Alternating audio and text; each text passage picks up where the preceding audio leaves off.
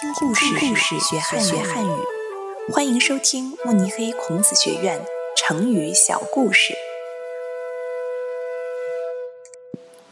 瓜田李下。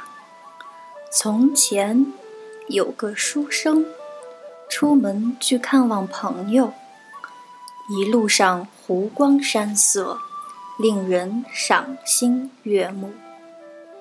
第二天早上，他经过了一片瓜田，瓜田里结了许多又大又甜的西瓜。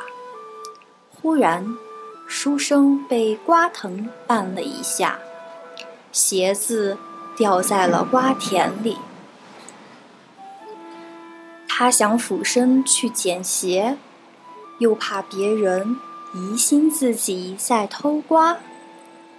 他只好光着脚走出去，宁可把鞋丢在瓜田里。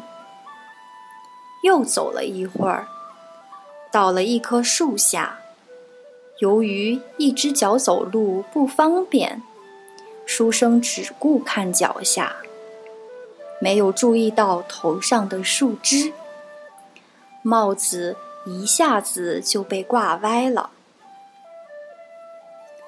他想伸手去整理自己的帽子，又怕别人疑心自己偷李子，他只好歪戴着帽子继续上路。